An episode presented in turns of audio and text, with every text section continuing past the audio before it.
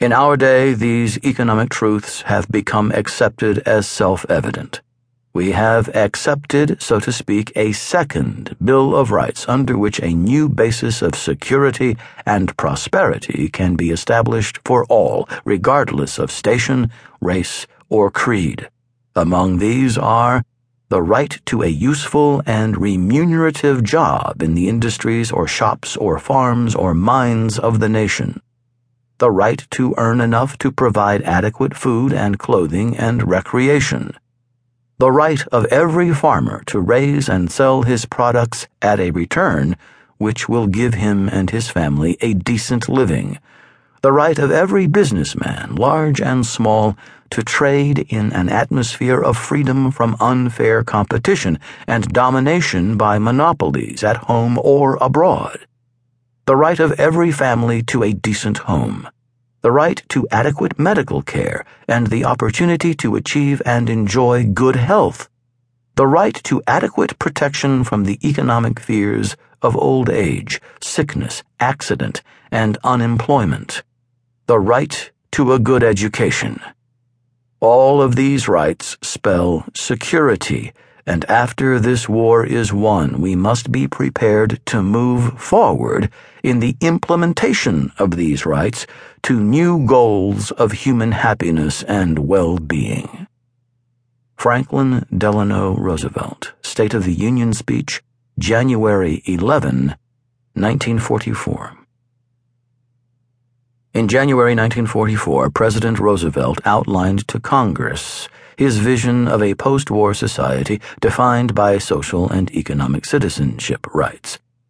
At the same time, Friedrich Hayek's classic polemic, The Road to Serfdom, was at the publishers in London. Where Roosevelt saw an opportunity to embed and expand the liberal gains of the New Deal, which had been cemented by the war effort, Hayek and his friends saw only the threat of encroaching socialism, collectivism, and totalitarianism. As the war raged to a close, it was possible to see the clash of two diametrically opposed worldviews American New Deal liberalism and British social democracy on one side, and a distinctive critique that formed the basis of transatlantic neoliberalism on the other. There was no doubt, however, that Rooseveltian New Deal liberalism was in the ascendance in the United States, while Prime Minister Clement Attlee's government began to build in Britain the post war settlement symbolized by the foundation of the National Health Service by Minister of Health Aneurin Nye Bevan in 1948. To many on the progressive left, the slow unraveling of Roosevelt's expansive vision in the post war period is one of the great laments of recent U.S. history.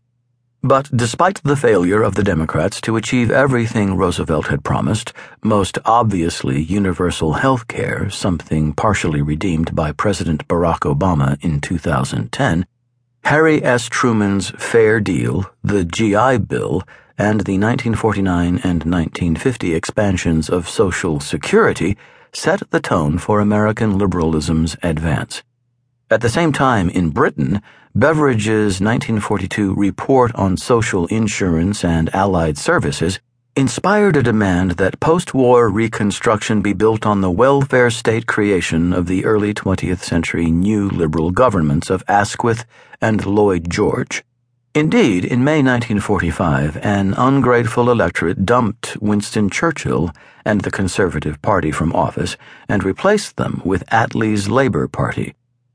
One of the great reforming governments, Labour implemented Beveridge's proposals for a cradle to grave welfare state, and again, through Nye Bevan's leadership as Secretary of State for Health, initiated a high specification public housing building initiative to replace Britain's bombed out housing stock.